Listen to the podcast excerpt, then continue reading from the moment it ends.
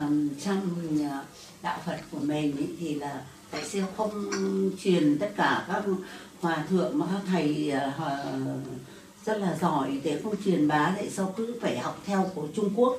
Mình Trung Quốc như là chẳng hạn như là thầy Thanh Nhàn ấy bây giờ cũng cứ bảo rằng là niệm Phật niệm Phật hai bốn tiếng ví dụ như thế thì không có thời gian nữa mà mà tụng kinh hoặc là xem khách của Phật thì biết đâu là trí tuệ được.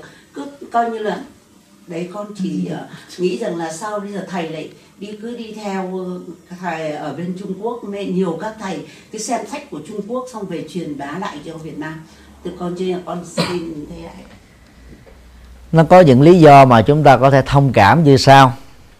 Lý do một á từ à, thế kỷ thứ nhất đến thế kỷ thứ 10 Trung Quốc đã xâm lăng Việt Nam bởi cái sức mạnh và quân đội hùng hùng mạnh của họ khi à, có mặt tại Việt Nam á, thì nỗ lực của Trung Quốc là gì? Là xóa sổ nền văn hóa Việt Nam. Xóa sổ chữ viết Việt Nam. Xóa sổ mỹ thuật kiến trúc Việt Nam. Và đạo Phật của Việt Nam cũng bị xóa sổ theo cái số phận chung. Khi bị Trung Quốc nhồi sọ nền văn hóa mới của họ trên đất nước Việt Nam suốt 10 thế kỷ tăng ni Việt Nam sống và làm đạo trong giai đoạn 10 thế kỷ đó hầu như đã xem văn hóa Trung Quốc cách làm đạo của Trung Quốc và pháp môn của Trung Quốc là của chính mình. Và cái dời sọ này đó đã làm cho phần lớn đó là, người Việt Nam và tu sĩ Việt Nam nghĩ rằng là đất nước Việt Nam là nhược tiểu, văn hóa Phật giáo Việt Nam là thấp bé, và đạo Phật Việt Nam là kém hơn đạo Phật Trung Quốc. Và đây là một trong những lý do bất đắc dĩ dẫn đến tình trạng đạo Phật Việt Nam đã nhập cản gần như nguyên si nền Phật học và văn hóa Phật giáo Trung Quốc. Điều hai tịnh độ tông đó nếu hiểu theo phương tiện đó là cái cách dẫn dụ những người nặng về nhất thần giáo và đa thần giáo vào trong đạo Phật một cách dễ dàng. Cái dẫn dụ đó có thể được hiểu như sau. Thay vì để cho quần chúng đến với các đạo nhất thần bao gồm đạo do thái đạo thiên chúa đạo tinh lành đạo chánh thống đạo anh giáo đạo hồi hay là đạo bà la môn của ấn độ đạo nho của trung quốc. Thì việc lập ra cái mô hình tín ngưỡng của, của tịnh độ tông gần giống với thiên chúa giáo sẽ giúp cho những người có khuynh hướng đó đó dễ dàng đến với đạo Phật hơn. Nhưng mà chúng tôi nói đây là phương tiện mà. Cho nên sau đó đó khi đã trở thành Phật tử rồi thì các vị tăng sĩ đó phải có trách nhiệm tháo mở các cái phương tiện này ra và hướng dẫn họ con đường chánh đạo của Đức Phật. Để từ đó, họ hiểu được đạo Phật sâu sắc hơn. Và từ cái hiểu sâu sắc đó, người ta mới thấy rất rõ là đạo Phật vượt trội hơn các tôn giáo còn lại. Điều này nó cũng giống như à, khi chúng ta xây một căn nhà một tầng hay là nhiều tầng, chúng ta cần phải đến các cái giàn giáo. Sau khi xây nhà xong đó mà không tháo dỡ các dàn giáo, thì cái chức năng của căn nhà đó không được sử dụng một cách tốt nhất. Như vậy, sau khi lập phương tiện để dẫn dụ những người đa thần giáo và nhất thần giáo vào đạo Phật, nhiều người theo tình độ tông đã quên xóa đi cái phương tiện này. Từ đó, nó trở thành một cái cản lực và nó làm cho rất nhiều các phật tử đó, mặc dù nhân danh là phật tử, nhưng mà thật ra là sống theo cái tín ngưỡng đa thần giáo và nhất thần giáo giống như các tôn giáo ở phương tây thôi. Điều này đó là chúng ta có thừa nhận hay không nó là tùy nhưng mà trên bản chất nó là như thế. Điều ba tịnh độ tông của trung quốc đó, thì chia làm hai nhóm. Chúng tôi tạm đặt tên như sau tịnh độ tông dân gian và tịnh độ tông tây phương. Khái niệm tịnh độ tông tây phương được sử dụng để chỉ cho cái khuynh hướng tịnh độ mà theo đó, người chủ trương cho rằng đó, chỉ cần có niệm phật thôi, lại phật thôi, tụng kinh a di đà và vô lượng thọ thôi, không làm bất cứ một việc gì khác, là đủ tiêu chuẩn sau khi chết là được giảng sanh tây phương rồi. Cho nên đó, cái khuynh hướng này đó, thu hút rất nhiều những cái thành phần mê tín dị đoan, những thành phần thích sự màu nhiệm, những thành phần nói chung là thích làm ít mà có kết quả nhiều. Tức là nỗ lực tự thân không cần nhiều á gia khoán niềm tin vào đức phật a di đà thôi, thì mọi thứ nó được được tốt đẹp hết. Và khuynh hướng này đó, giống như là đạo thiên chúa ở phương tây thôi. Giao khoán niềm tin vào thượng đế, mọi sự sẽ được an bài, không có khác nhau.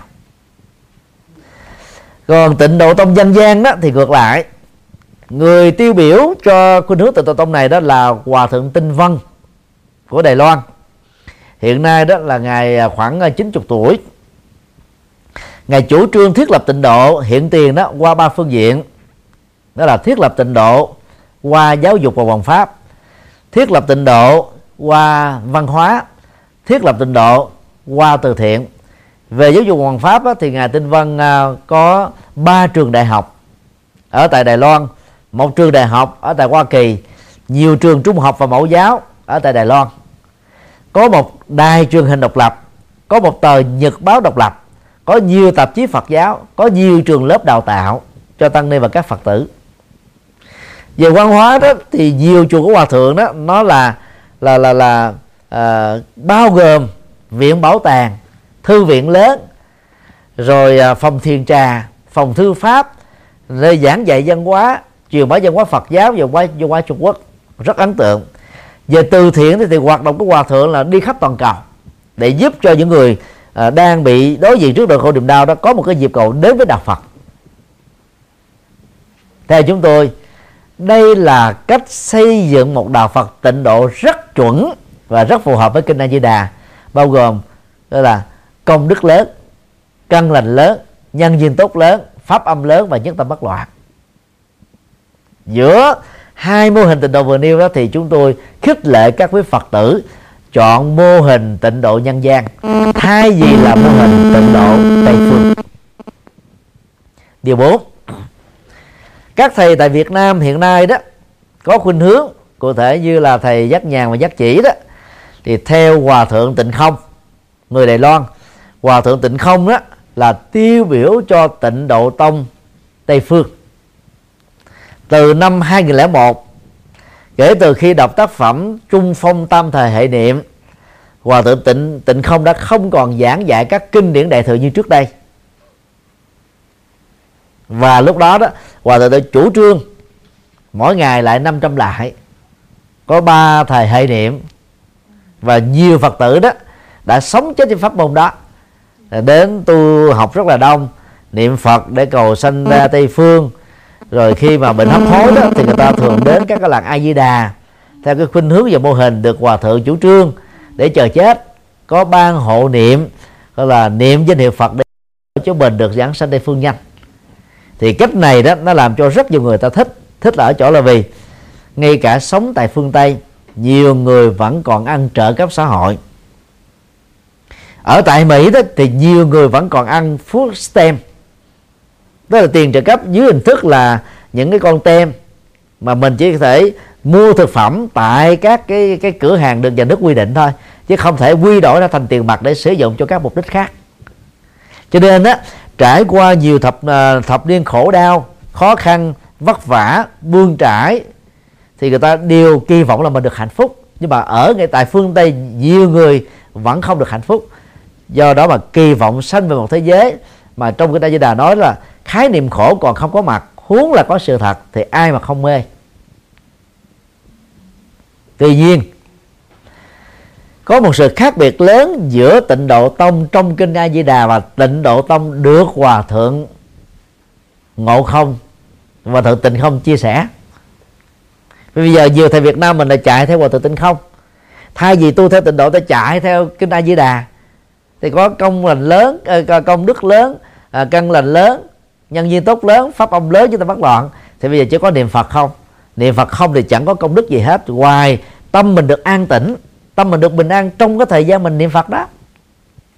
Chứ niệm phật mà có đủ các công đức là không còn nhân quả nữa. Nó phá toàn bộ cấu trúc của nhân quả. Nó phá toàn bộ các hoạt động của nhân quả. Mà nhân quả đó là triết lý quan trọng nhất của đạo phật. Nếu niệm phật không mà giải quyết được các vấn đề, lại phật không mà được tất cả các công đức to lớn như hòa thượng tịnh không đã chủ trương niệm phật một câu, phước sanh vô lượng, lại phật một lại, tội diệt hà sa thì có lẽ nó chỉ cần tham dự một ngày thôi là có thể sử dụng phước đó đến vài trăm kiếp sau vẫn chưa hết. Vì một ngày đó mình có thể niệm được là một triệu niệm, lại được một ngàn lại như người tây tạng. Xài sao cho nó hết? Nếu đó là chân lý đó, thì đức phật đã chẳng phải nhọc công khổ cực 45 năm rầy đây mấy đó đã truyền bá chân lý làm gì cho mệt. Thực ra đó niệm phật là một cái phương pháp để đạt được chánh niệm thôi. Bây giờ cột tâm mình vào trong danh hiệu phật cũng giống như thiền cột vào trong công án như tịnh uh, mặt tông cột vào trong uh, câu thành chú thì tâm mình nó được yên tĩnh thế thôi. Còn tôn kính danh hiệu phật thì ta được có phước tôn kính. Niệm uh, danh hiệu phật thì ta được tâm bình an chứ cái đó nó chẳng có công đức gì hết. Ở trong kinh phật đó, Bali đó, thì à, Đức Phật có nêu ra sáu loại phước báo căn bản. Một, phước về nhan sắc. Hai, phước về sức khỏe và tuổi thọ. Ba, phước về tài sản. Bốn, phước về thuận duyên, tức là đi đâu có người quế nhân giúp đỡ, ủng hộ.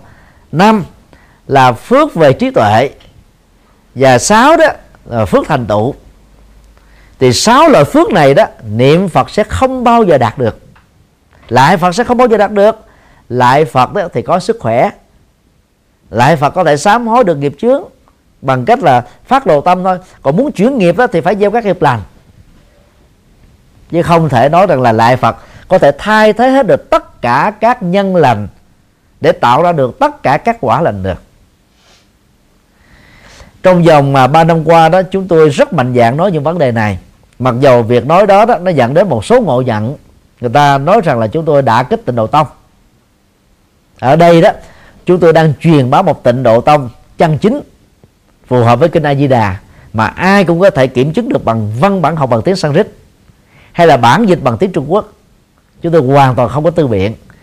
Còn nhiều vị truyền bá uh, uh, pháp môn tịnh độ đó là người ta nói theo cái cách họ của họ thôi đó là tư biện nếu mà mình hỏi là dựa vào đâu mà nói là niệm phật một câu phước sẽ vô được, niệm phật một à, lại một, lại tội diệt là xa, thì không có kinh nào nói thế hết á.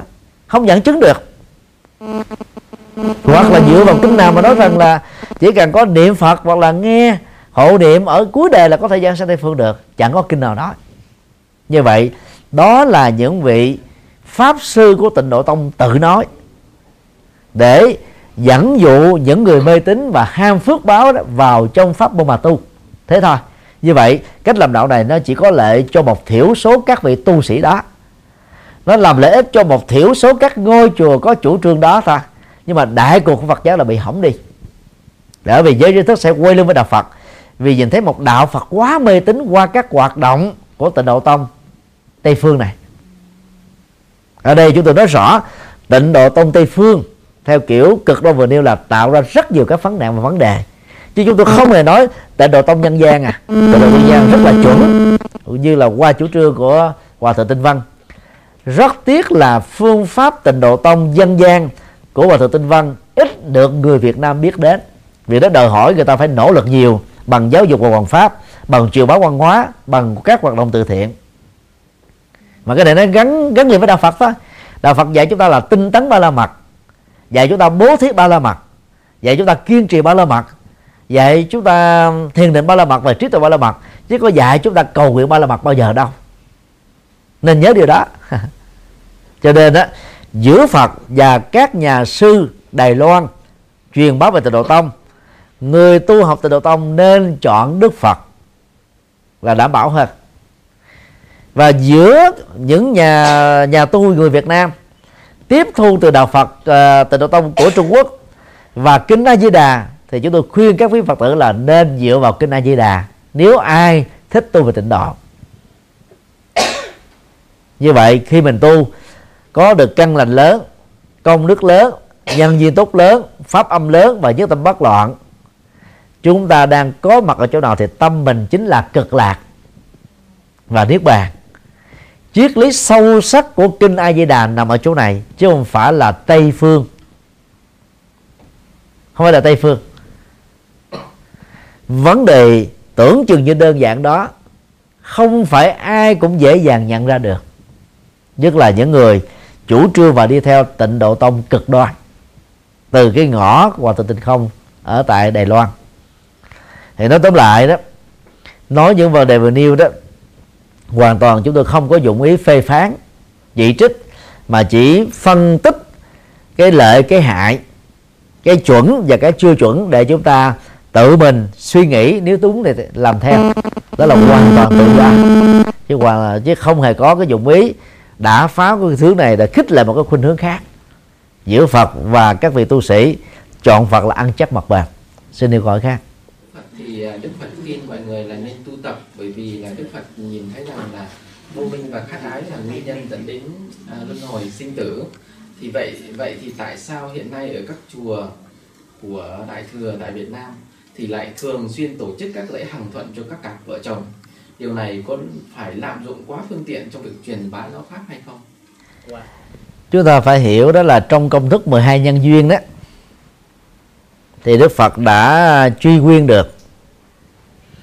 Toàn bộ nguyên nhân của sanh tử luân hồi đó là tham ái hay thỉnh thoảng còn được dịch là khát ái. Tiếng Bali và Sanskrit là tanha. Tanha có ba phương diện dục ái, tức là khao khát tình yêu và tính dục. Đây là lối sống của tất cả những người tại gia, dù là phật tử hay không phật tử. Và nói chung là của tất cả các loài động vật. Người tu sĩ xuất gia theo đức phật đó là được khích lệ tách rời khỏi cái năng lượng mang tính bản năng này để kết thúc sanh tử luân hồi. Hai phương diện còn lại của tham ái đó là là là hữu ái tức là khao khát tái sinh và khao khát có con. Nó cũng là một cái phương diện mà phần lớn người tại gia đang dướng kẹt phải nhất là những người tại gia là ảnh hưởng theo nền văn hóa của Trung Quốc rất là muốn có con đặc biệt là người nam. Thứ ba là, là vô hữu ái tức là cái cái khao khát không muốn tái sanh nữa. Theo nghĩa tiêu cực đó nha.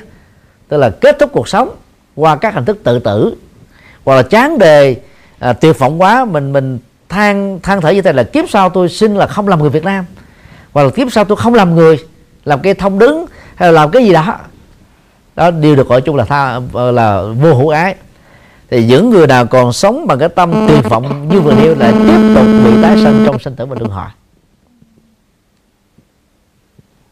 chỗ nào còn vô minh thì chỗ đó còn tham ái. Chỗ nào có tham ái thì vô minh lại tiếp tục đồng hành. Tham ái và vô minh đó là cặp bài trùng không thể tách rời khỏi nhau. Như vậy, dựa vào nền triết lý vừa nêu, điều mà đức phật muốn nhắn gửi cho những người xuất gia đó là muốn từ một phàm nhân trở thành thánh nhân, tức là giải thoát sanh tử luân hồi. Con đường duy nhất mà tu sĩ phải đi qua đó là chuyển hóa tham ái thành lòng từ bi thế thôi. Đức Phật không khích lệ người tại gia làm công việc đó. Vì trong năm điều đạo đức tại gia Đức Phật đó là cho phép người tại gia lập gia đình mà. Có điều là ngài khuyên chung thủy một vợ một chồng thôi. Có nghĩa là Đức Phật chấp nhận người tại gia được quyền có thoải mái chỉ tránh cái vô hữu ái thôi. Vô hữu ái là cái tâm tuyệt vọng tự tử mà chán đời còn uh, dục ái và hữu ái nó là bản chất của người tại gia. Miễn cái dục ái đó là đối với một người hợp pháp. Cho đến lúc nào cái hước không gian đó kết thúc thì chúng ta có thể đến với người khác. Còn cái cái hữu ái là tự động nó có thôi. Khi còn cái cái dục ái thì tự động nó còn hữu ái thôi. Đây là cái cặp bài trùng. Giống như là có nhiên liệu thì tạo ra lửa. Như vậy cái cái cắt đức sanh tử luân hồi theo đức phật chỉ có người xuất gia chân chính làm được người tại gia sống độc thân. Không phải do à, à ế chồng ế vợ mà do việc không muốn lập gia đình. Tu tập đúng theo những gì mà đức phật đã dạy cho người xuất gia. Đều có khả năng mở cánh cửa giải thoát vẫy tay chào với sanh tử. Và đó chỉ là một thiểu số thôi chưa đầy ngón tay. Điều hai. Trong thời đức phật đó ít nhất là có đến 10 bài kinh hơn. Đức phật dạy về tình yêu hôn nhân và hạnh phúc vợ chồng. Và bởi vì đó, mục đích của đức phật đó là giúp cho người ta sống đời sống thật sự là hạnh phúc. Nếu ai chọn con đường tại gia thì người tại gia đó hạnh phúc. Có vợ, có chồng, có sự nghiệp. Sự nghiệp đó bao gồm sự nghiệp chính trị, sự nghiệp kinh tế, sự nghiệp giáo dục, sự nghiệp và dân sự và bất cứ một sự nghiệp cao quý nào được luật pháp thừa nhận và phù hợp với đạo đức của đạo Phật thì nó Phật được khích lệ hết. Rất tiếc là Phật giáo Việt Nam ảnh hưởng từ đạo Phật Trung Quốc. Đạo Phật Trung Quốc á, lại nhồi sọ các tăng ni từ lúc mới vào chùa. Cho lúc những bài kinh mà Đức Phật dạy về gia đình xã hội nói chung về nhân thừa và thiên thừa trong đó có tình yêu hôn nhân đó là kinh điển tiểu thừa mà vốn đó, theo Trung Quốc đó, chỉ dành cho những hàng cân cơ thấp kém ích kỷ nhỏ nhoi hay là các hạt giống thúi thôi. Từ đó mà nhiều tu sĩ từ lúc mới vào chùa đó mặc cảm với các kinh điển này rồi. Không muốn biến mình trở thành là cái người nhỏ nhoi cho nên là không hề đọc các bài kinh đó. Kết quả là nhiều tu sĩ suốt cả một kiếp tu trải qua nhiều thế hệ chẳng hề đọc đến những bài kinh Đức Phật dạy về tình yêu và hôn nhân. Cho nên biết đâu mà dạy cho Phật tử tại gia. Và điều đó là một cái lỗ hổng rất lớn. Cho nên nó, nó dẫn đến các lỗ hổng khác. Đó là khi con em phật tử lỡ thương và muốn là sánh đôi với một người theo thiên chúa giáo và tinh lành hồi giáo nho giáo bà la môn giáo hồi giáo phần lớn các phật tử đã bỏ đạo phật gốc để trở thành là đạo của chồng, hay là đạo của vợ mình.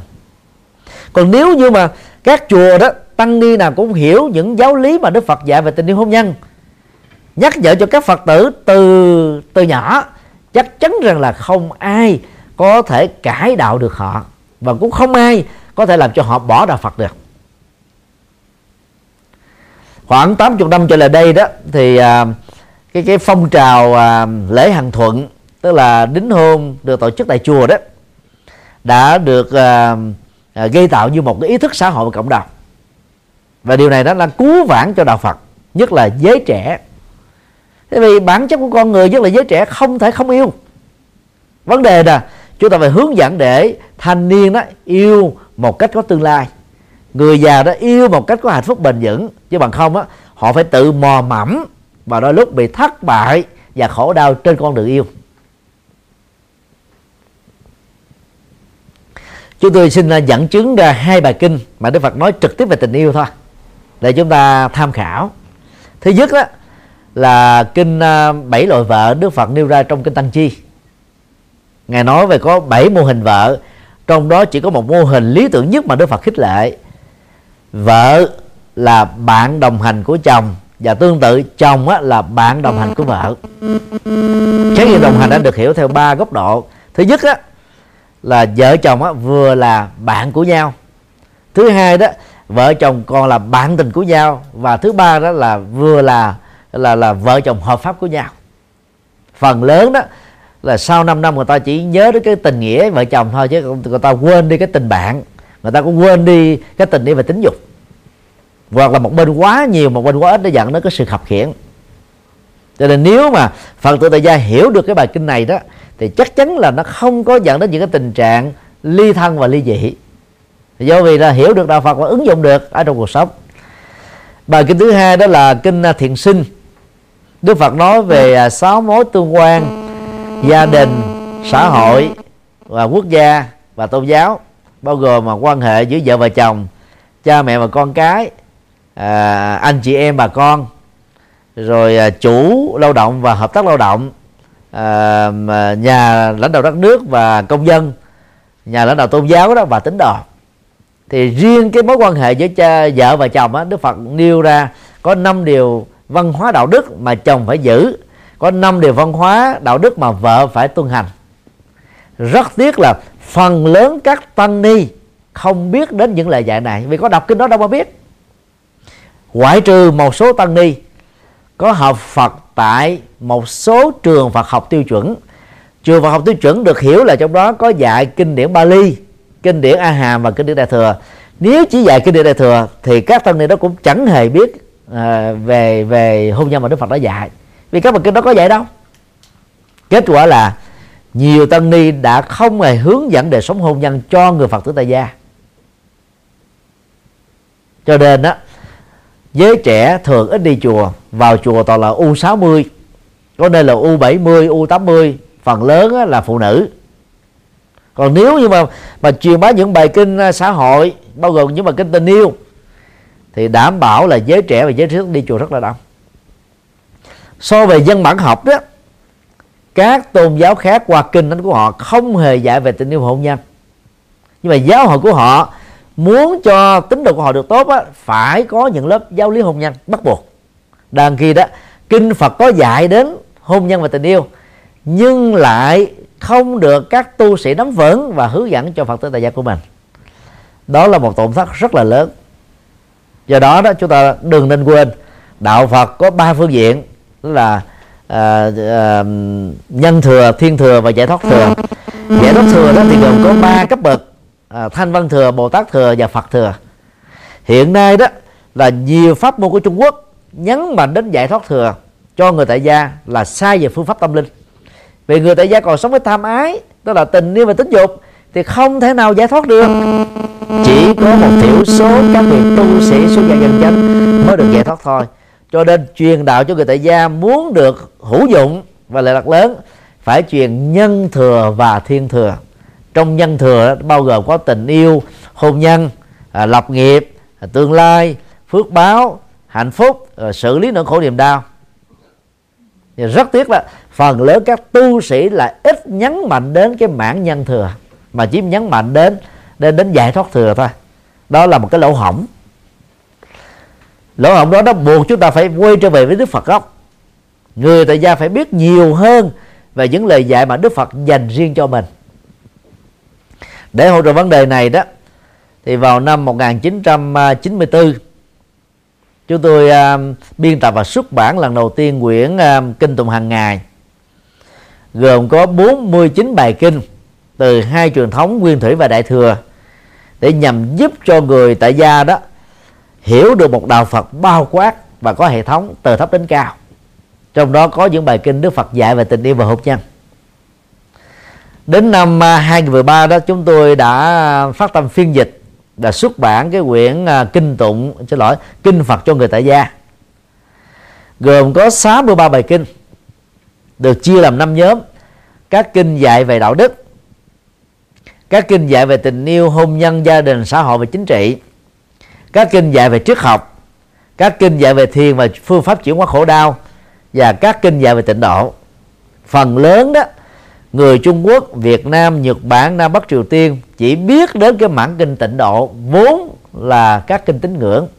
Còn bốn phương diện kinh còn lại hầu như là chúng ta gạt qua một bên và nghĩ rằng đó là kinh điển tiểu thừa. Đó là tổn thất lớn cho cộng đồng Phật tử tại gia trên toàn cầu. Cho nên à, với việc xuất bản kinh này và ấn tống à, rộng rãi đó kỳ vọng của chúng tôi là mong các phật tử tại gia đọc những bài kinh đức phật dạy cho mình trực tiếp, để chúng ta còn biết được những gì mà đức phật dạy cho chúng ta và thông qua chúng ta chúng ta dạy lại cho con em của mình. Nếu không làm điều đó, chúng tôi tin chắc rằng là chỉ trong vòng 100 năm tới thôi, thiên chúa giáo và tinh lành sẽ phát triển, khống chế ở tại châu á bằng phương pháp luận của họ, bằng kịch bản toàn cầu của họ, bằng kinh tế của họ, và bằng sức ép chính trị của các quốc gia có sức mạnh hàng đầu của thế giới, bao gồm Mỹ, Canada, Úc, Đức, Pháp và Anh. Vì những quốc gia này đi tới đâu cũng kêu gọi các quốc gia khác đó phải tự do tôn giáo. Mà tự do tôn giáo trong ngữ nghĩa mà họ muốn là gì? Mở cửa cho thiên chúa giáo và tinh lành phát triển. Đó là một chính sách chính trị về tôn giáo rất là tinh vi. Mà các quốc gia nhỏ trong đó có Việt Nam phải cắn răng chịu đựng thôi. Vì muốn được dương dai với thế giới muốn được đó là là là, là, là gia nhập vào um, cái khối um, uh, tự do kinh tế và nhiều cái hoạt động khác thì chúng ta phải gọi là gọi là chịu thiệt thòi về các phương diện uh, mở cửa cho các tôn giáo uh, ngoài đạo Phật để phát triển thôi. Cho nên á khi mà người Phật tử đại gia hiểu rõ được Đức Phật dạy về chính trị Đức Phật dạy về xã hội Đức Phật dạy về đạo đức Đức Phật dạy về đạo đức dạy, dạy về khoa học Đức Phật dạy về môi trường Đức Phật dạy về mọi thứ thì chúng ta sẽ bắt buộc phải thay đổi tầm nhìn của mình về Đức Phật và đạo Phật. Chúng ta không còn hiểu đạo Phật một cách lơ tơ bơ qua hai ba bài kinh tín ngưỡng nữa. Và chỉ khi nào tất cả các Phật tử đều có được cái trình độ Phật học như thế đạo Phật mới thật sự là ánh sáng chân lý của con người. Xin được câu hỏi khác. Cũng uh, liên quan đến những lời thầy thì con muốn ờ, hỏi một chút nữa là um, cũng như là cái cái sự lo âu của thầy đó là trước cái sự lớn mạnh của uh, Kitô giáo uh, tin lành cũng như là Thiên Chúa giáo. Thì vậy thì uh, trước cái sự lo ngại đấy thì là Phật giáo mình uh, có thể uh, bắt tay thay vì mình lo ngại mình có thể giống như là uh, gọi là um, làm gì?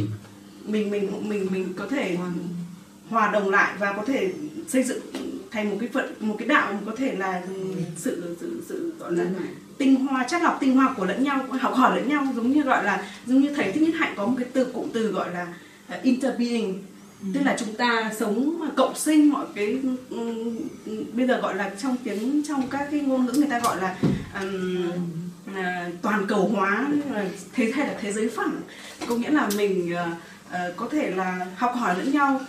Qua giao lưu có thể học hỏi được những cái điều hay của nhau cũng như là thầy đã phân tích là những cái điều hay của đạo Phật cũng như cái điều hay của đạo ờ, ờ, Thiên Chúa hay là thiên lành mà ừ, cả hai nếu như mà bổ sung được cho nhau thì sẽ trở thành một cái đạo hoàn hảo. Ví dụ như vậy. À, việc đó là không thể được. Vì à, làm việc đó đó nó sẽ dẫn đến à, là một cái tôn giáo thập cẩm ở tại miền Nam Việt Nam á, nó đã từng có những tôn giáo như thế chẳng hạn như là đạo cao đài. Chúng tôi tạm gọi đó là một tôn giáo hỗn hợp tiếp nhận đạo Phật khoảng 40% thì chúa giáo khoảng ờ, 20% nho giáo khoảng 20% chủ nghĩa anh hùng dân tộc khoảng ờ, 10% và 10% là tín ngưỡng dân gian Việt Nam. Và dĩ nhiên ờ, đạo cao đài đó chỉ thiểu số à, cư dân ở miền Nam Việt Nam tiếp nhận thôi còn miền Trung miền Bắc còn không chấp nhận huống hồ là thế giới. Cho nên đôi lúc cái, cái thiện chí của chúng ta đó đặt ra chỗ nào thì cũng được mà thực hiện nó là không thể thực hiện được. Bởi vì về bản chất đó đạo Phật đó là tôn giáo vô thần. Tôn giáo vô thần tức là không thừa nhận thượng đế và thần linh là đấng sáng thế tạo dựng cái cái cái định mệnh cho con người như là thiên chúa giáo à, tinh lành giáo chánh thống giáo anh giáo hồi giáo do thái giáo à, bà la môn giáo hay là nho giáo? Thì mình à, hỗn hợp một bên đó là tôn giáo vô thần và một bên là tôn giáo hữu thần lại đó là không thể nào được. Cái giống như là lửa và nước hai cái nhập vô với nhau thì cả hai cùng tiêu. Cho nên thiện chí đó là không thể thực hiện được. Dầu à, nó rất là tốt. Điều hai đó khái niệm interbeing đó uh, sư ông nhất hạnh đó là dịch cho cái từ tiếp hiện nó nó đa nghĩa tại vì chỉ động từ to be mà. Ở đây đó là hiểu đó là cộng sinh cũng được hay là à, tương quan cũng được hay là tiếp hiện cũng được. Và ngữ nghĩa đó nó khác hoàn toàn với cái chuyện mà mình thập cẩm hóa tôn giáo. Vì không có tôn giáo nào muốn mình trở thành một bộ phận của thập cẩm đó. Chắc chắn là không ai muốn hết trơn á. Thế giới này ta đang kêu gọi cái sắc thái riêng biệt. Liên hợp quốc đang kêu gọi đó mỗi quốc gia phải giữ cái sắc thái văn hóa đặc thù của mình. Đừng để bị mất bởi cái toàn cầu hóa. Toàn cầu hóa đó nó chỉ có lệ về kinh tế. Chứ ừ. hoàn toàn là không có lệ về tôn giáo và không có lệ về về về về văn hóa. Và cũng vì cái toàn cầu hóa đó mà hiện nay Việt Nam đang phải hy sinh cái nền văn hóa của mình. Tức là tiếp nhận những cây của phương Tây là phải có chất lọc. Và rất nhiều giới trẻ Việt Nam chẳng có hiểu được sự chất lọc. Cho nên cứ mặc cảm rằng là nếu mình không có toàn cầu hóa mình không có bắt chước phương Tây mặc đồ Tây à, ăn đồ tây sống theo kiểu tây thưởng thức văn hóa tây là mình lạc hậu mình lỗi thời mình không có thức thời. Từ đó đó dẫn đến tình trạng là bỏ văn hóa gốc Việt Nam. Chưa đầy 100 năm của pháp thuộc gần như dân hóa gốc của Việt Nam mất hết 7 60 phần trăm rồi. Và theo cái đà này cái tiến trình toàn cầu hóa sẽ làm xóa sạch gia đình dân hóa Việt Nam nếu ờ, chúng ta xem lại những cái cái hình lễ tang của Phan Chu Trinh và Phan Bội Châu, ở đâu á, cũng áo dài khăn đóng. Nó là văn hóa y phục, và văn hóa nón của Việt Nam. Bây giờ đó, cái này nó trở thành là các cái vật xa xí ở trong viện bảo tàng, hoặc là trong các lễ hội lâu lâu á, chị phụ nữ đem ra mặc một lần thôi. Ấn Độ, Pakistan, Bangladesh, Bhutan, Nepal là thuộc địa của anh. 150 năm cũng là nhiều hơn chủ nghĩa pháp thuộc ở tại Việt Nam. Nhưng mà người ta vẫn giữ được y phục của họ. Miếng điện, tích lan cũng tương tự như thế. Như vậy là chúng ta bị cái mặc cảm dân tộc là nhược tiểu, cho nên đó là chúng ta dễ dàng, gọi là hòa theo cái trào lưu của toàn cầu hóa và đánh mất đi cái gốc rễ của mình. Đó là một cái tổn thất rất lớn các nhà lãnh đạo Việt Nam nếu không sớm nhận ra được vấn đề này, thì khi cái nền kinh tế Việt Nam phát triển đó, chúng ta trở thành là bản sao của phương Tây thôi. Mà là bản sao của phương Tây chẳng có gì là là là là để hãnh diện tự hào hết á. So với nước Nhật đi, sau năm à, 45 Nhật Hoàng đã việc phái khoảng à, 700 học giả nổi tiếng nhất đi du học khắp thế giới. Với một sứ mệnh đó 10 năm sau đó quay trở về để phục hưng đất nước thì họ đã xây dựng đó, các cái cái cái cái công trình mới tại các thành phố mới theo cái phong cách hiện đại của Mỹ và của phương Tây. Nhưng những giá trị văn hóa cổ về kiến trúc mỹ thuật đó của họ vẫn còn giữ yêu nguyên. Campuchia, khi chúng ta dừng chân ở tại phi trường, chúng ta thấy là kiến trúc mỹ thuật của Phật giáo Campuchia. Chúng ta qua Thái Lan, chúng ta thấy được cái cái sắc thái văn hóa Phật giáo nó nó nó bàn bạc khắp ở trong văn hóa của người Thái Lan mà chẳng phải bị ảnh hưởng của Tây, của Tàu, của Trung Quốc, của của Nga Xô hay là của bất kỳ một anh cường quốc nào.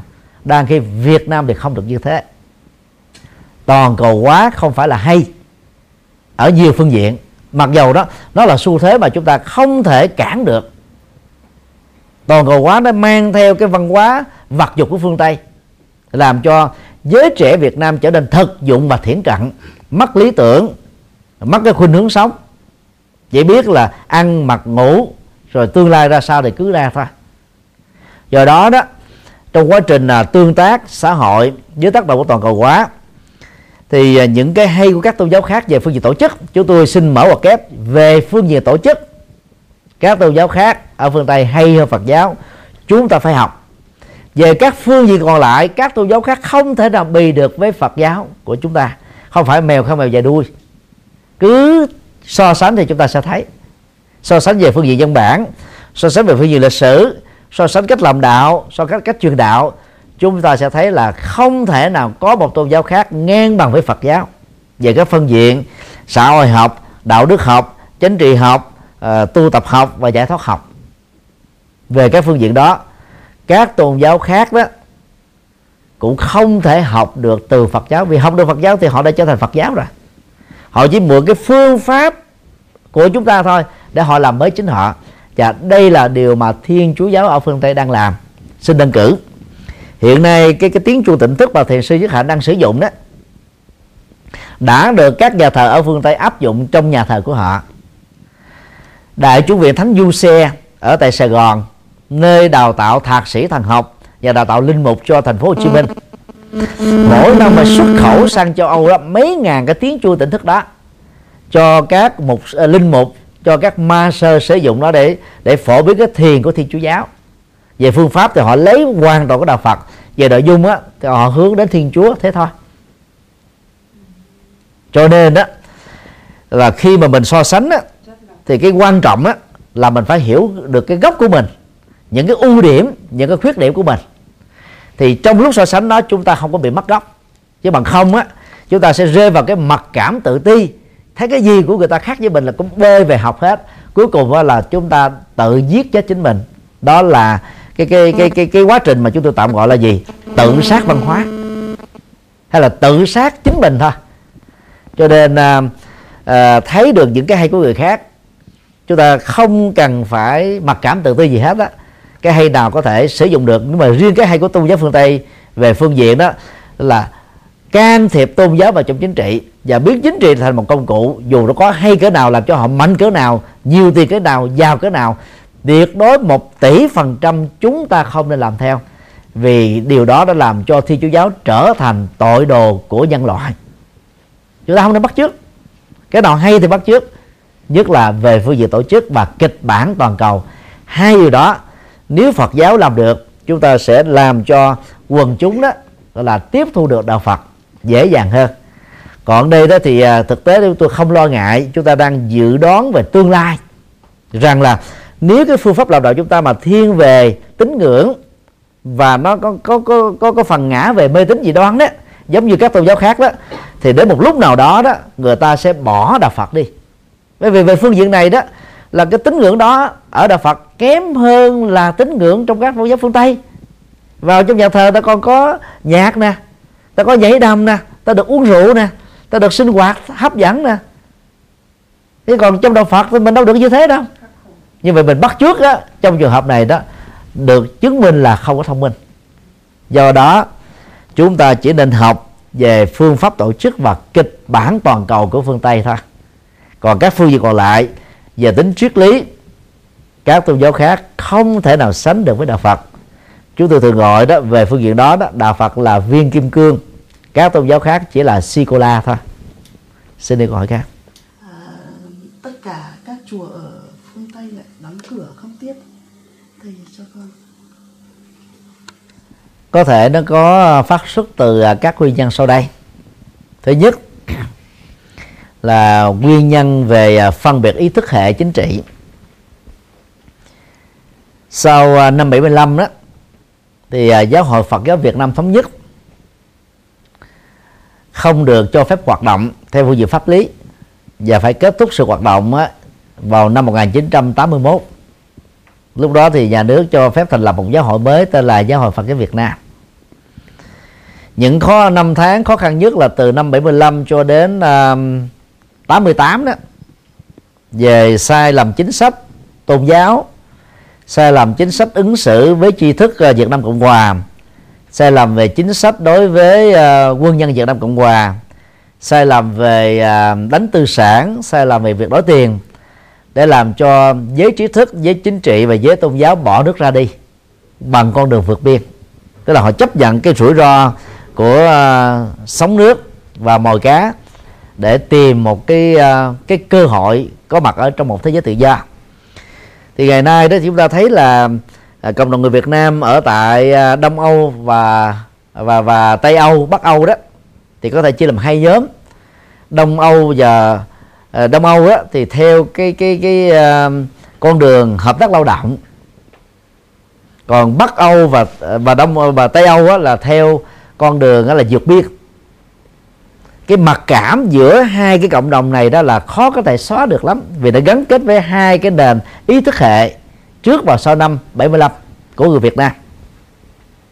Do đó đó, nếu sư cô là người xuất thân từ cái cộng đồng, những người hợp tác lao động hoặc là tương tự như thế, quay trở về xuất gia tại Việt Nam á, thì thường bị các thầy theo Tây Âu và Bắc Âu đó nghĩ rằng đó là thuộc thể chế xã hội chủ nghĩa, thì người ta có thể quy kết rằng là sư cô là một người cộng sản năm vùng, là một người tình báo. Thì từ cái cái cái phân biệt đối xử sai lầm đó đó, nó tạo ra một cái khoảng cách rất to lớn ở trong đạo Phật. Không phải riêng sư cô ngay cả những hòa thượng lỗi lạc như là hòa thượng Thanh Từ. Đi thuyết giảng vào năm 97 ở tại Hoa Kỳ đã bị cộng đồng người Việt Nam và tăng ni Việt Nam theo cái cái thể chế Việt Nam Cộng Hòa đó biểu tình gần một ngàn người. Một bậc cao tăng lỗi lạc của thế kỷ 20 tại Việt Nam mà bị còn ngộ nhận lớn như thế bị chống đối ra mặt như thế và tạo ra các hành động phản cảm như thế.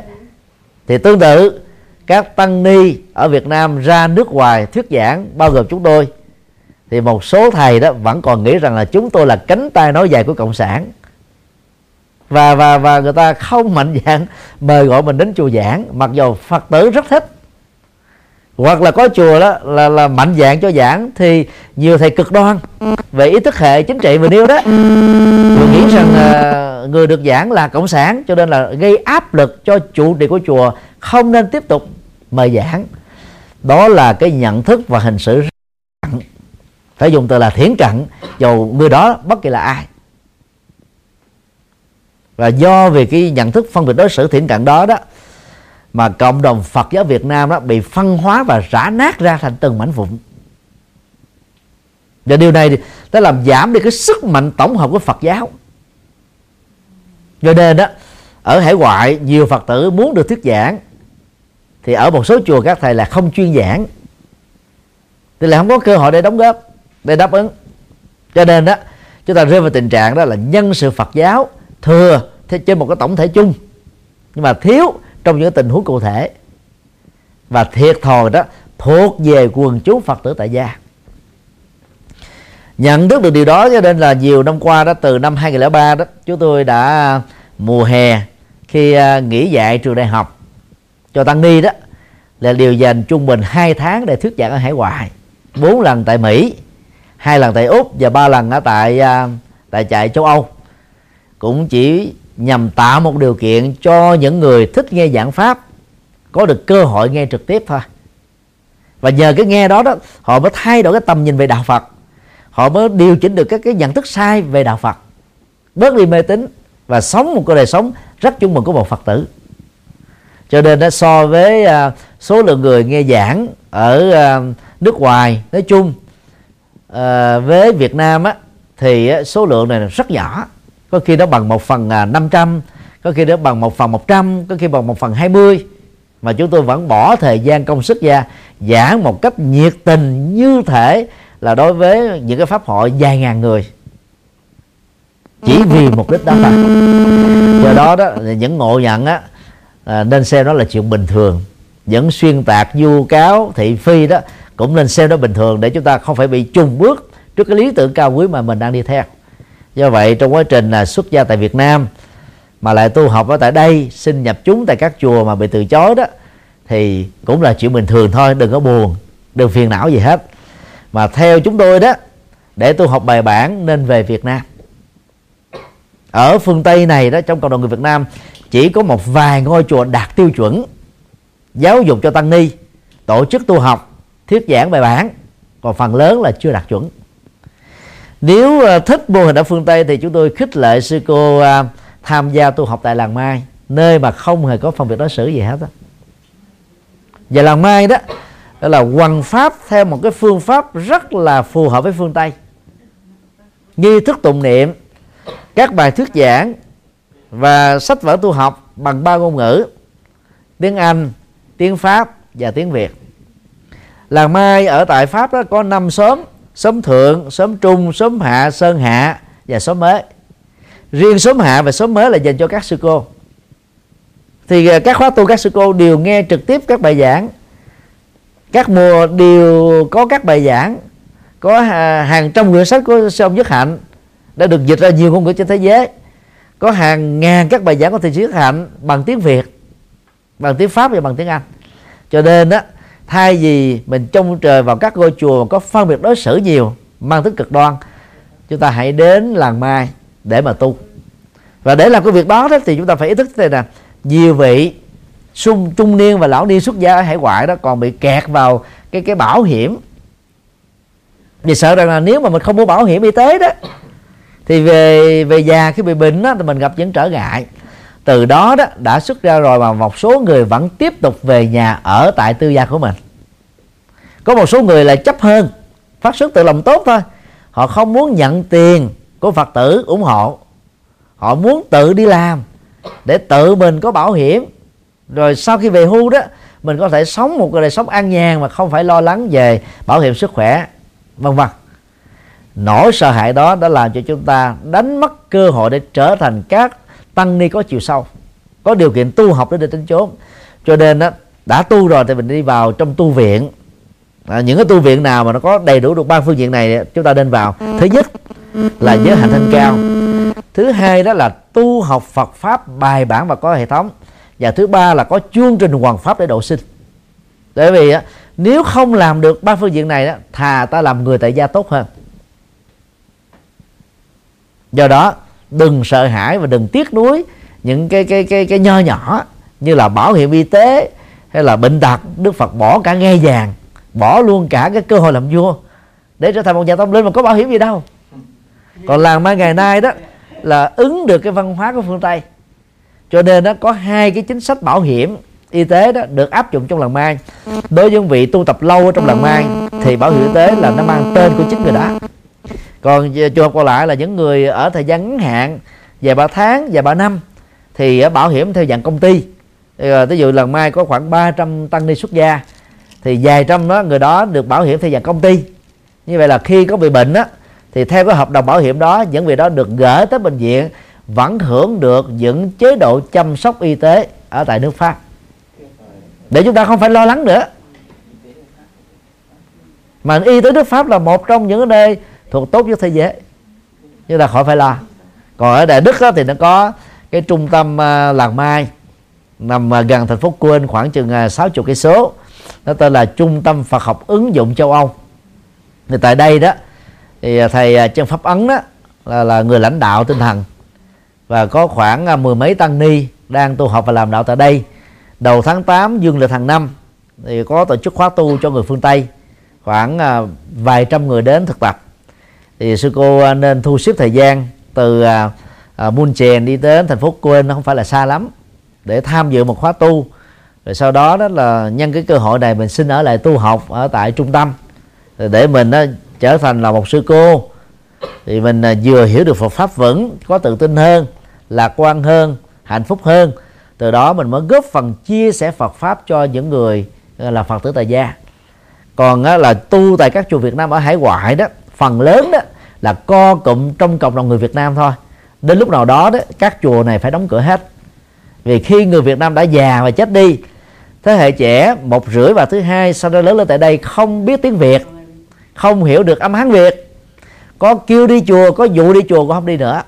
Tại đến lúc đó đó đang khi các tăng ni phần lớn thì không biết ngôn ngữ bản địa cho nên đó, hai bên nói với nhau giống như là câm nói với câm. Điếc nói với điếc thôi.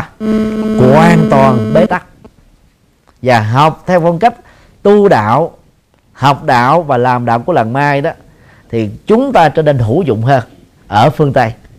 Còn nếu mà mà không thích phong cách đó thì có thể về việt nam. Việt nam có đến đó là khoảng 8.000 chùa ni, trong tổng số 16.000 ngôi chùa trên toàn quốc.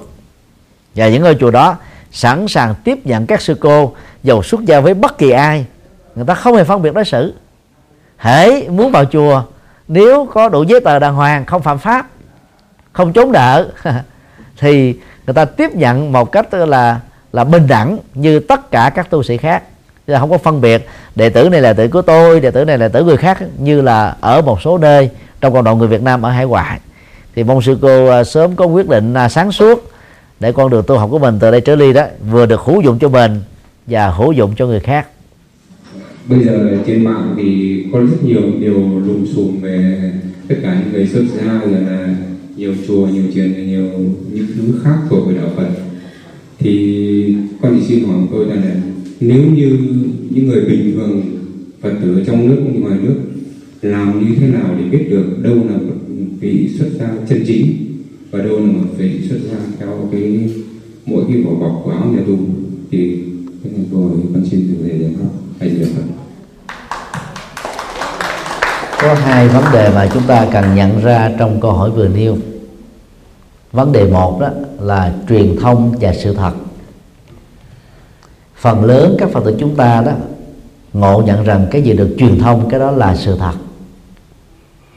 Và cái nhận thức sai lầm này đó đã làm cho chúng ta góp phần trở thành cái lo phóng thanh của những truyền thông mà nội dung của nó không có sự thật, hoặc là do dàn dựng qua các hư cấu hay là xuyên tạc du cáo nhằm mục đích đó là phá đạo Phật và làm cho Phật tử đó chán bỏ đạo Phật, đi theo các tôn giáo khác. Truyền thông ờ, trong cộng đồng ờ, Việt Nam ở hải ngoại phần lớn nằm trong tay của những người theo Thiên Chúa giáo. Cho nên không có lợi thế, vì truyền thông là sức mạnh, quyền lực mềm, không thua kém gì sức mạnh của chính trị và kinh tế thậm chí có những tình huống nó áp đảo nữa là khác. Cho nên về phương diện này đó để tránh các ngộ nhận trong truyền thông đó chúng ta cần lưu ý những điều như sau. A à, người truyền thông nào đơn vị truyền thông nào không dám dùng tên thật địa chỉ thật điện thoại thật để chịu trách nhiệm pháp lý về những gì mà mình đã nói hoặc đang nói thì chúng ta tuyệt đối không nên tin vì bản thân họ không chịu trách nhiệm pháp lý cho nên họ phải dùng nickname. Họ dùng cái tên giả mạo. Mỗi người đó có thể tạo ra hàng trăm cái facebook bằng lấy lấy lấy các cái sim rác mà. Rồi đăng ký thôi. Rồi muốn nói bậy, nói bạ gì tùm lum hết. Mình nghe cái đó là loạn tâm thôi. Đập vào đó chỉ gọi là là là rối loạn tâm trí thôi. Mất niềm tin hết. Nhất là mất niềm tin vào những cái tốt. B ngay cả trong trường hợp những kẻ được mua hoặc là liều mạng vu cáo người khác nói xấu người khác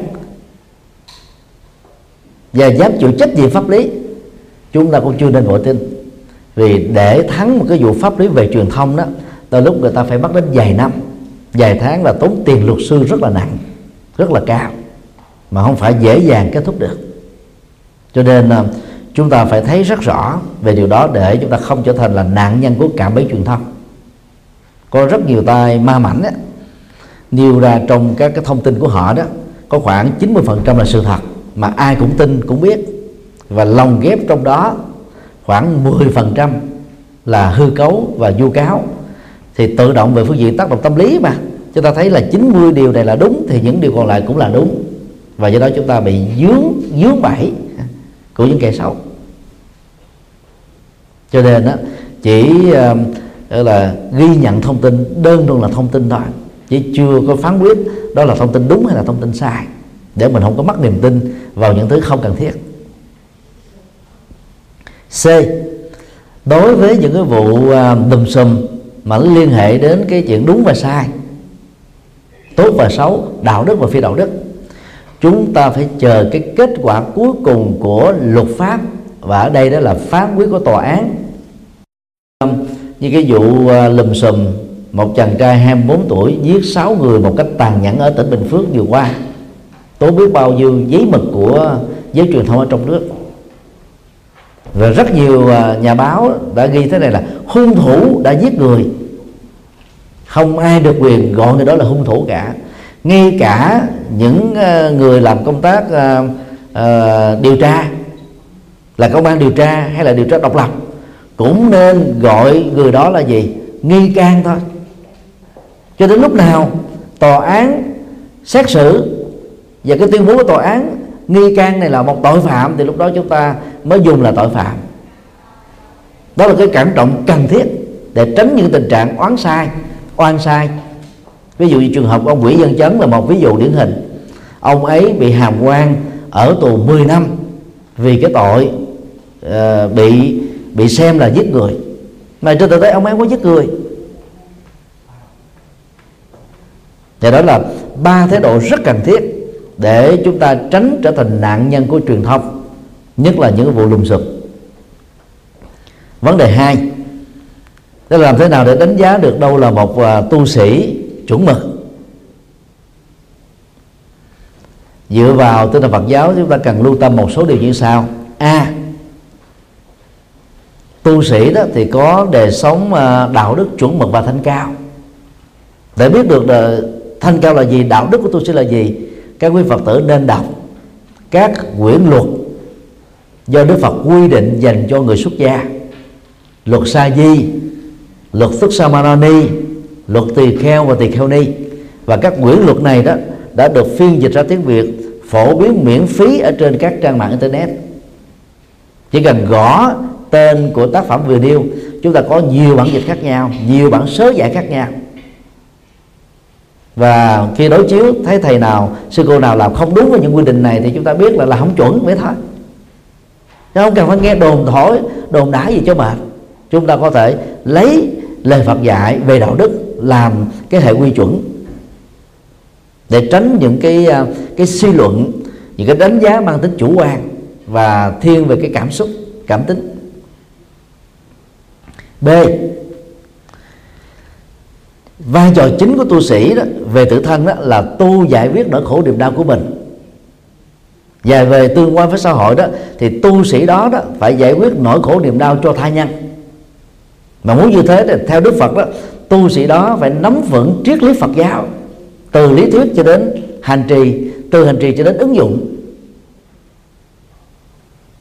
Điều này cũng giống như đó, hễ là bác sĩ thì phải khám bệnh được và cho to thuốc được. Tu sĩ mà nghe người ta khổ, người ta than giảng chỗ này chỗ nọ, phải biết được nguyên nhân ở chỗ nào, tìm ra các giải pháp để tư vấn cho họ. Đó là tu sĩ chuẩn về phương diện triết lý. Rất tiếc là hiện nay là rất nhiều tu sĩ đó chưa đạt được phương diện này, mặc dù đạt được phương diện một. Bởi vì có những giai đoạn chiến tranh, trường lớp Phật học bị đóng cửa, cho nên là không được học. Do đó đó, một số tu sĩ Phật giáo đã bị mê tín dị đoan và do vậy hệ quả là khi truyền đạo cũng truyền mê tín dị đoan người phật tử bị thiệt thòi hoàn toàn. Và chỉ có trong đạo phật đó nhiều tu sĩ thì chẳng trải qua trường lớp phật học nào hết đó, mà cũng không chịu nỗ lực chính mình để học phật học đến đây đến chốn. Tại việt nam hiện nay chúng ta có bốn trường đại học phật giáo một ở hà nội tại huyện sóc sơn một ở huế một ở thành phố hồ chí minh và còn lại là ở thành phố cần thơ. Chúng ta có 9 trường cao đẳng Phật học trên toàn quốc. Có 33 trường trung cấp Phật học và hàng trăm trường sơ cấp Phật học dành cho người xuất gia. Nhưng mà cũng có rất nhiều tu sĩ đi tu thì thích, nhưng mà không chịu học Phật. Dẫn đến cái kết quả là mình không trở thành một tu sĩ chuẩn được vì không có kiến thức về Phật giáo. Có học đâu mà biết. Cho nên tu sĩ mà không giải thích Phật pháp được thì chưa đạt yêu cầu. Cũng giống như làm bác sĩ hoặc nhân viên bác sĩ mà không thể khám bệnh được không cho to thuốc được hoặc là cho to thuốc sai. C. Tu sĩ Phật giáo chuẩn mực á, phải là người xuất gia có lý tưởng. Và lý tưởng đây đó được hiểu là gì? Sau khi tu đạt cho mình rồi đó thì phải phụng sự độ sinh năng động nhập thế làm các phật sự tương tác xã hội giúp đỡ mọi người, hướng dẫn mọi người.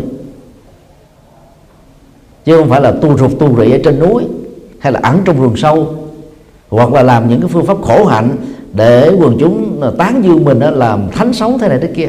Phải tương tác xã hội và phụng sự dân sinh. Nếu bỏ qua bốn sáu năm, nếu bỏ qua 6 năm tu sai phương pháp ở trên núi khổ hạnh thì thời gian tu đúng với Đức Phật chỉ có 49 ngày là giác ngộ rồi. Và sau đó, Đức Phật có đến 45 năm giảng kinh thuyết pháp khoảng 30 ngàn bài kinh triết lý. Thì chúng ta có thể sánh ví 49 ngày tu đó là lên núi 45 năm độ sanh đó là xuống núi. Như vậy, thời gian xuống núi phụng sự độ sinh của Đức Phật là rất lớn và Đức Phật là tấm gương đặc biệt duy nhất về vấn đề này thì các tu sĩ phải học theo Đức Phật năng động độ sinh. Chùa thời Đức Phật đó đều cách đó thành thị khoảng chừng vài cây số thôi. Mà đang khi Phật giáo truyền vào Trung Quốc, Nhật Bản, Nam Bắc Triều Tiên, Tây Tạng, Việt Nam chùa ở núi cao và rừng sâu. Làm sao độ sinh được? Nó chỉ tốt cho người tu thôi. Nhưng mà không tốt cho tương tác xã hội. Cái quy nước đó Đức Phật không khích lệ. Nhưng rất tiếc đó là các nước đại thừa đã làm theo, đã làm như vậy. Đang ghi á, nhà thờ của thiên chúa giáo tin lành, kinh thánh chẳng có hề dạy, nhưng mà nhà thờ nào cũng nằm ở trung tâm thành phố, ở những vị trí đắc địa quan trọng để cho mọi thành phần đều đến được. Họ làm đúng như là đức phật thời xưa. Tịnh xá trúc lâm đó được xây dựng cách thành à, dương xá, chưa đầy ba cây số.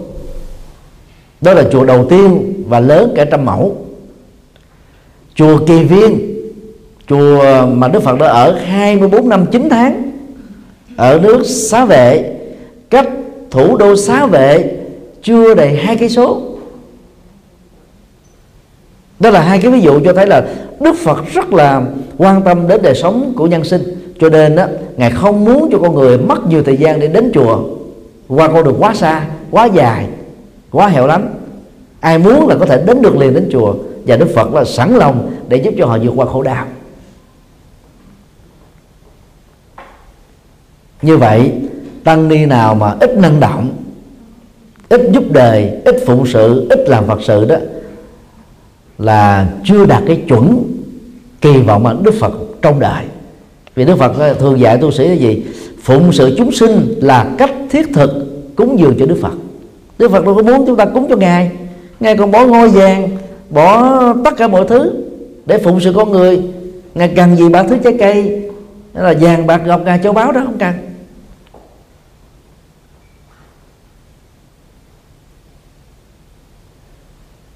Như vậy tu sĩ nào đầy đủ được ba tiêu chuẩn đời sống giới, giới đức thanh cao nắm vững được triết lý Phật giáo và ứng dụng hai điều đó trong đời sống thực tiễn để giải quyết các vấn nạn khổ đau của kiếp người thì đó là tu sĩ chuẩn. Bằng tiêu chuẩn này thì chúng ta sẽ thấy là có một số tu sĩ đạt được điều một, nhưng mà khiếm khuyết hai ba. Có tu sĩ đạt được điều hai, nhưng khiếm khuyết điều một, điều ba. Có tu sĩ đạt được điều ba, nhưng mà khiếm khuyết điều một, điều hai. Và chỉ có tu sĩ đạt cả ba điều đó là chuẩn mực nhất thôi cho nên phối hợp à, những cái cạm bẫy của truyền thông để chúng ta có cái nhìn độc lập và không bị tác động bởi những lời thị phi bởi vấn đề du cáo, bởi những cái à, cái cái cái à, chiến lược chống phá Phật giáo, chúng ta không dễ dàng trở thành nạn nhân của họ. Và chúng ta vẫn giữ được niềm tin Phật pháp. Và chúng ta đến với Phật pháp là phải học Phật, tu Phật thông qua sự hướng dẫn của tăng ni, chứ không phải là đến chùa để cầu phúc từ tăng ni. Nhiều người chỉ thích là cầu phúc từ tăng ni thôi. Đến nghe giảng thì rất ít, mà đến cầu nguyện thì đông lắm mà đăng cái chức năng chính của tăng ni là giảng chân lý, Phật dạy. Chúng ta phải cam kết là việc đó chứ bằng không đó, Phật giáo có đông tín đồ, mà nếu toàn tín đồ là tín ngưỡng hết, thì có khác gì với các tôn giáo nhất thần, đa thần? Hay là cái tôn giáo dân gian đâu? Điều đó cho chúng ta thấy là trách nhiệm của tăng ni là rất lớn. Mà sự tu học của phật tử cũng phải là một cam kết đó. Ngày nay đó nơi nào chưa có chùa thì các phật tử khó khăn hơn phải đi đến những ngôi chùa xa mà nhiều người đã làm được như thế nên tiếp tục văn hóa tốt đẹp này. Trên ờ, internet đó, có nhiều trang web Phật giáo có nhiều uh, sách nói Phật giáo có nhiều băng giảng Phật giáo. Dầu không gặp được giảng sư chúng ta cũng nên học từ các giảng đường di động này. Trang chùa giác ngộ com ban hoàng pháp com phật âm com đạo phật ngày nay com đều của chùa, chùa giác ngộ là một trong những phương tiện để đáp ứng cho cái nhu cầu tự học đó cho phật tử tại gia. Riêng phật âm com đó tuyển tập gần hai mươi mấy ngàn bài giảng của cả trăm tăng ni trong nước và nước ngoài.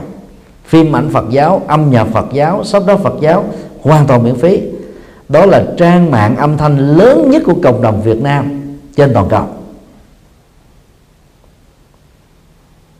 Do đó các quý Phật tử nên dành thời gian học để chúng ta xua tan mê tín dị đoan xua tan nỗi sợ hãi và làm cho cuộc đời của mình đó, trở nên có giá trị hơn. Nhờ đó chúng ta sử dụng cái quỹ thời gian ngắn ngủi trở nên có giá trị hơn. À, xin kết thúc tại đây.